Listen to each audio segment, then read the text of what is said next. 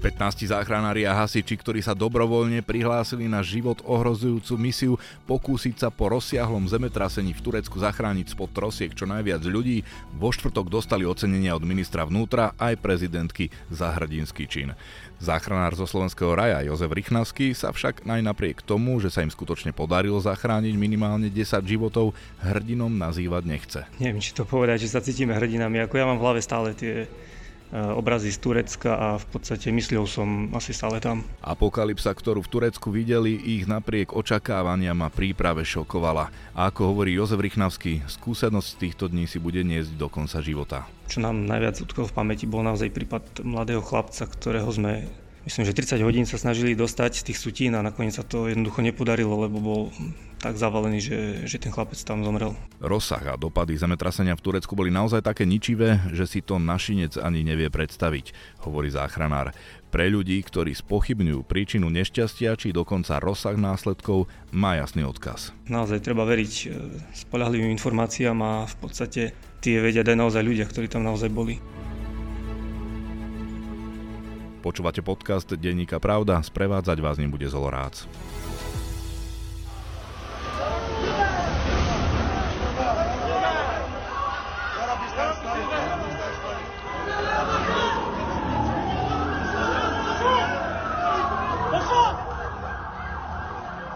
Jedným z 15 záchranárov, ktorí boli na zásahu v Turecku, je aj pán Jozef Rychnavský, záchranár expert oblastného strediska Slovenskej raje horskej záchrannej služby. Dobrý deň. Zdravím, dobrý deň. Pán Rychnavský, tak máte v ruke čerstvé ocenenie za hrdinský čin. Môžeme oficiálne povedať formálne, že ste hrdina. Povedzte aj v zmysle toho, čo ste tam zažili, aký to je pocit získavať takto ocenie za chvíľu pôjdete k pani prezidentke? Mm, neviem, ťažko povedať. E, je to pekné, ale v podstate mm, neviem, či to povedať, že sa cítime hrdinami. Ako ja mám v hlave stále tie e, obrazy z Turecka a v podstate myslel som asi stále tam. Bol to asi silný zážitok, že na to ste napriek tomu, že máte určite roky praxe a tréningu a aj skúsenosti, na to ste asi neboli pripravení. Je pravda, že sme záchranári, sme horskí záchranári a sme zvyknutí na hocičo, videli sme kadečo. Aj, aj v podstate tie naše tréningy sú dobré, sú v tých uh, situáciách, ktoré sa majú približovať realite ale na takú katastrofu takýchto rozmerov, ktorá bola v Turecku, sa nedá ani pripraviť a už to bož nejako niečo nacvičiť, čiže v podstate e, bola to veľká improvizácia a nejaká tá príprava e, na to určite nestačí. Nechcem vám veľmi jadriť tie očividne živé spomienky, vidím, že ešte sa vám slzy tlačia do očí, len si na to spomenete, ale ako si to vôbec ako vieme predstaviť túto, ten rozsah tej skazy? neviem, ten, taká prvá emocia, ktorú sme tam videli, ten prvý pocit bola naozaj totálna skaza a deštrukcia celého mesta. V podstate všade bola panika, strach, všade prítomná smrť. Čiže naozaj ten prvý pocit bol taký, až by som to nazval, apokalyptický. No ale ten druhý pocit bol naozaj taký, že videli sme tam, že sa tam naozaj zgrupujú záchranári z celého sveta. Začali sme spolupracovať s nimi. Množstvo domácich Turkov prichádzalo z celého Turecka v snahe pomôcť. Častokrát e, bez e, nejakého vybavenia, bez rukavíc, bez prilby. V podstate aj oni riskovali život, len aby nám pomohli. Takže naozaj ten druhý pocit je taký náznak humanity, ľudskosti a, a nádeje na pozadí celej tej apokalypsy. S čím ste tam vlastne išli? S akým vybavením, s akou prípravou? S akou ambíciou? My sme taký rýchly assessment, ako to nazvem, čiže veľmi rýchlo prejsť tie sutiny pomocou psíkov, ktoré sú vycvičené špeciálne na nájdenie živých, nemrtvých osôb, ale živých, nájsť čo najviac živých, potenciálne zachrániteľných osôb. No a potom pomocou tých vyprostovacích techník, ktorými disponujú eh, chalani z zboru, ich eh, sa snažia aj vyprostiť. Spomínate psíky, to je asi aj pomoc, ale možno aj trošku väčšia zodpovednosť, keď tam máte ešte vlastne ďalšie živé tvory, o ktoré sa musíte starať, či? Tak zodpovednosť hlavne v tom zmysle, že naozaj celý ten modul, celý ten náš výjazd je postavený na tých psíkoch, hej. Aj oni sú trénované tak, že tá certifikácia modulu je založená na tom, že tí psy musia mať certifikáciu hlavne. Čiže naozaj to zodpovednosť bola v tom, že či tie psyky budú pracovať a takisto ako aj chalani povedali, psovodi boli až prekvapení, ako v tých podmienkach ťažkých tie psy pracovali. Oni sa naozaj nastavili na to psovoda, ako keby cítili vážnosť tej situácie a vlastne nerobili nič iné, len buď pracovali alebo oddychovali. Žiadne také, ako je človek zvyknutý, že psych pobehuje dookola a naháňa loptičku alebo čo, nič. Len práca a oddych, nič viac. Vrátil by som sa ešte k tomu, že čo vás tam vlastne čakalo, alebo čo ste tam videli, lebo vieme, že v našej krajine sa veľmi darí dezinformáciám a hoaxom. U nás začali aj objavovať také tie teórie, že čo to spôsobilo a, a že či to je vôbec pravda, či je ten rozsah taký, ako je. Čo by ste týmto ľuďom odkázali? Ktorí tomu veria. Neviem, no akože niekoho by som tam nechal pozrieť, aby sa na to pozrel svojimi očami naozaj ten rozsah je obrovský. Hej. To v našich končinách na Slovensku si to ani nevieme predstaviť. To zemetrasenie bolo veľké a hlavne bolo strašne ničivé tým, že zasiahlo husto obývané miliónové mesta. Takže v podstate hm, naozaj treba veriť e, spolahlivým informáciám a v podstate tie vedia aj naozaj ľudia, ktorí tam naozaj boli. Ako sa s tým dá vôbec vyrovnať, e, keď tam prídete? Nie je to taký šok, že vás e, môže tak zaskočiť, že ste až zúfali, že, že vlastne chvíľu aj zostanete zmrznutí, že čo robiť?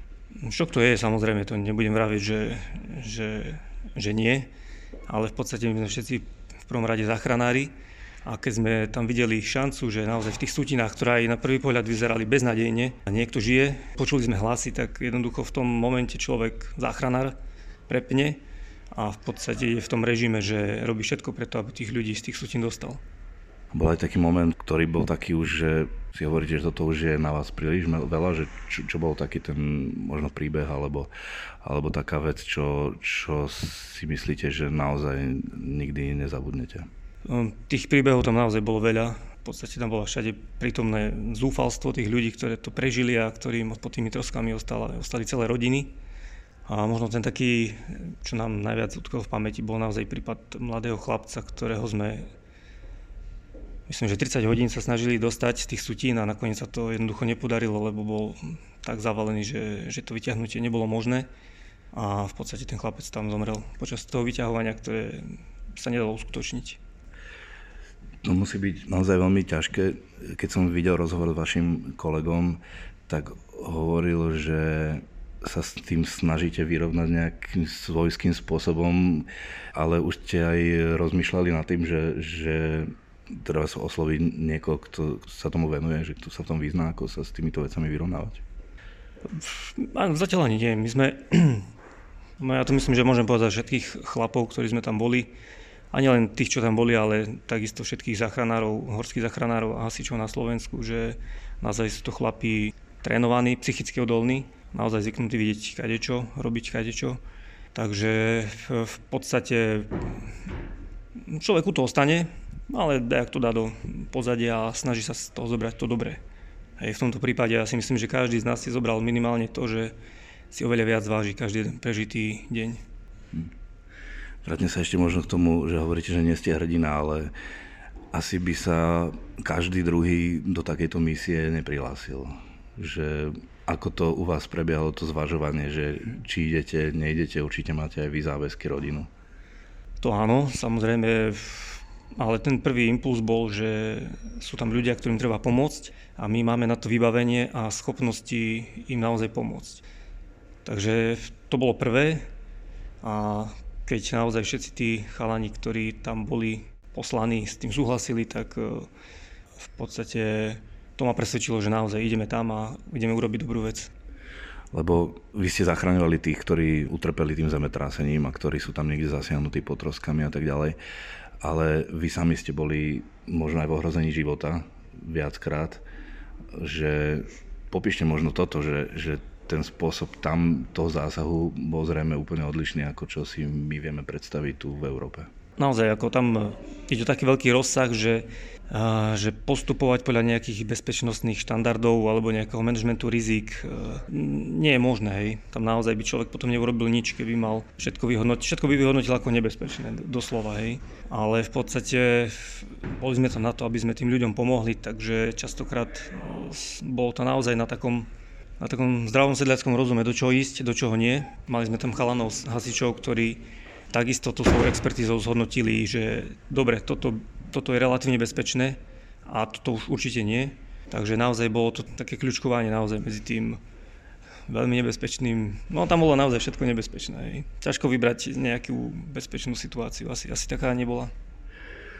Počul som aj o tom, že vôbec bolo ťažké aj s tými miestnymi výjsť, respektíve v tom, že je samozrejme prirodzené, že keď je človek postihnutý takouto tragédiou a hlavne jeho rodina, tak očakáva každú možnú pomoc, ktorá sa mu môže dostať, že vlastne váš zúfalo teda vyžaduje aj s týmto, že ste mali problém, že komu pomôcť a komu nie a vlastne ako z tej situácie von? Um, ja tých ľudí úplne chápem a keby som bol v podobnej situácii, takisto by som asi reagoval podobne. Keby som videl záchranné zložky, ktoré sú na Sutine, ktorý bol kedysi môj dom, tak by som sa snažil robiť všetko preto, aby som ich využil a snažil sa tých e, mojich príbuzných dostať z tých sutín. Ale naozaj niekedy to bolo už také hraničné, kedy, kedy po tých pár dňoch e, môžem povedať, že to zúfalstvo a smútok začal u tých e, domácich striedať hnev a agresia a začali nás tlačiť čoraz častejšie do nezmyselných a naozaj veľmi zbytočne ohrozujúcich situácií Takže v tom, v tom prípade sme sa snažili im teda to nejak vysvetliť, ale naozaj bolo to ťažké im, im to vysvetliť. V podstate tam dochádzalo k tomu, že sme len postupne ustúpili stamať a išli sme na nejaký iný, iný side, iné miesto, kde tá šanca na prežitie bola väčšia. Lebo s tým sa aj asi predpokladám, že vy musíte ťažšie vyrovnávať, že niekto po vás žiada pomoc, vy ste záchranár telom aj srdcom a nemôžete mu pomôcť. Ale sú tam určité asi teda pravidlá, že ten váš život je predsa len asi v tej chvíli nadradenejší, ak to tak poviem vulgárne. Tak samozrejme, mŕtvý záchranár, žiadny záchranár. Hej.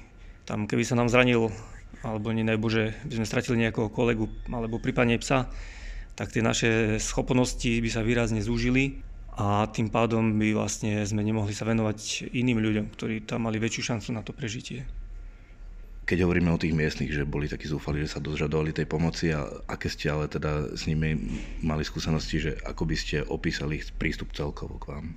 Mňa osobne celkový prístup Turkov ako, ako národa veľmi prekvapil, pretože mnohí Tí miestni Turci sa nám snažili ešte možne pomôcť. Naozaj nemali nič. Oni prišli o dom, prišli o všetok majetok, ostalo im auto a s tým autom nás e, jednoducho vozili po tom meste, vyhľadávali nám tie sajty, kde mohli tí, tí ľudia prežiť. Ešte možne sa nám snažili pomôcť a večer si ľahli do plechovej budy, kde nemali ani, ani spacák, ani, ani, ani postel, proste na zem. Nič za to nechceli, hej. Nechceli za to nič, povedali, že to robia zo srdca a jednoducho chceli priložiť ruku k dielu.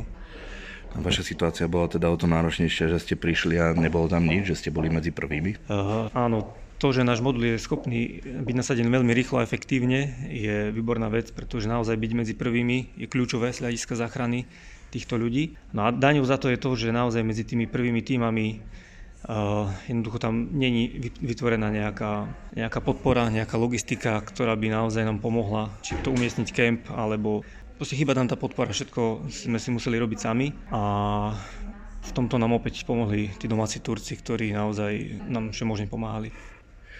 Vy ste hovorili aj o tom hneve v Turecku a to, že teraz, keď niekoho aj zachránite a vám sa podarilo 12 ľudí zachrániť, z toho neviete teda, že ako všetci sú na tom, či? Uh, chalani sa dokonca dokázali spojiť s tými niektorými miestnymi, ktorí nám pomáhali tam, tlmočili nám Takže v súčasnej dobe máme potvrdené, že z tých 11 ľudí, ktoré našli naše psíky, je 10 živých. Čiže je 10 zachránených životov, čo je podľa mňa, uh, aj keby to bol jeden život, je to strašne veľa. To rozhodne. Vlastne teraz sa hovorí o tom, že čo ďalej. A to ste aj vy vyjadrovali obavy, že to je prvý krok, že niekoho vyťahnete zo, zo sutín, ale že čo sa s tou krajinou a s tými ľuďmi bude diať ďalej, že, že to je asi veľký otáznik však. Osobne si vôbec neviem predstaviť, čo sa tam bude diať ďalej, čo s tým, to, celou tou oblasťou, tou provinciou Hataj ako takou, kde naozaj môžem povedať, že v tom centre naozaj nie je dom, ktorý by, ktorý by sa dal opraviť alebo ktorý by sa dal obývať. Podľa mňa bude nasledovať klasická humanitárna kríza, naozaj tam bude treba teraz posielať humanitárnu pomoc v podobe stanov v podobe jedla, liekov a takýchto vecí, ktoré jednoducho tým ľuďom pomôžu prežiť najbližšie mesiace a je už potom na tých tureckých úradoch, čo, ako sa s tou situáciou vyrovnajú. Ale podľa mňa sami sa s ňou ani nevyrovnajú. Tam bude potrebná medzinárodná, veľká medzinárodná pomoc. Čiže po Ukrajine je tu ďalšia krajina, ktorá sa dostala do takýchto problémov, že ja viem, že to je cynické ako porovnávať, ale čo myslíte v tomto zmysle, že tu riešime Ukrajinu a humanitárnu pomoc tým ľuďom, ktorí sú tam ohrození vybuchujúcimi bombami, tak keby ste to porovnali k tomu Turecku? Ťažko povedať, ako ten, podľa mňa ten obraz, záverečný obraz, ako tá krajina vyzerá je veľmi podobný. Hej. Tam naozaj to mesto, v ktorom sme boli, vyzeralo ako po totálnom bombardovaní, čiže aj tie následné kroky by mali byť asi podobné, naozaj snažiť sa tým ľuďom, ktorí to prežili, čo do najväčšej miery pomôcť. Váš kolega aj hovoril, že dúfa, že podobnú skazu už nezažije, že podobný rozsah už neuvidí. Povedzte vy, že či by ste sa po tejto skúsenosti ešte znovu prihlásili do takejto podobnej misie? My v podstate ten náš modul, ktorým disponuje Horská záchranná služba, sme včera nabalili znova a sme schopní a ochotní vycestovať aj dnes. Čiže de facto s takou partiou, aká tam bola v Turecku, by som ja osobne išiel kedykoľvek a kdekoľvek. Ja dúfam, že podobné nešťastie sa tak skoro nestane, ale samozrejme je to príroda, človek nikdy nevie. Môže byť zajtra nejaké obrovské zemetrasenie v Istambule, takže my sme v tomto mali páni. Ďakujem veľmi pekne. A to sa stalo.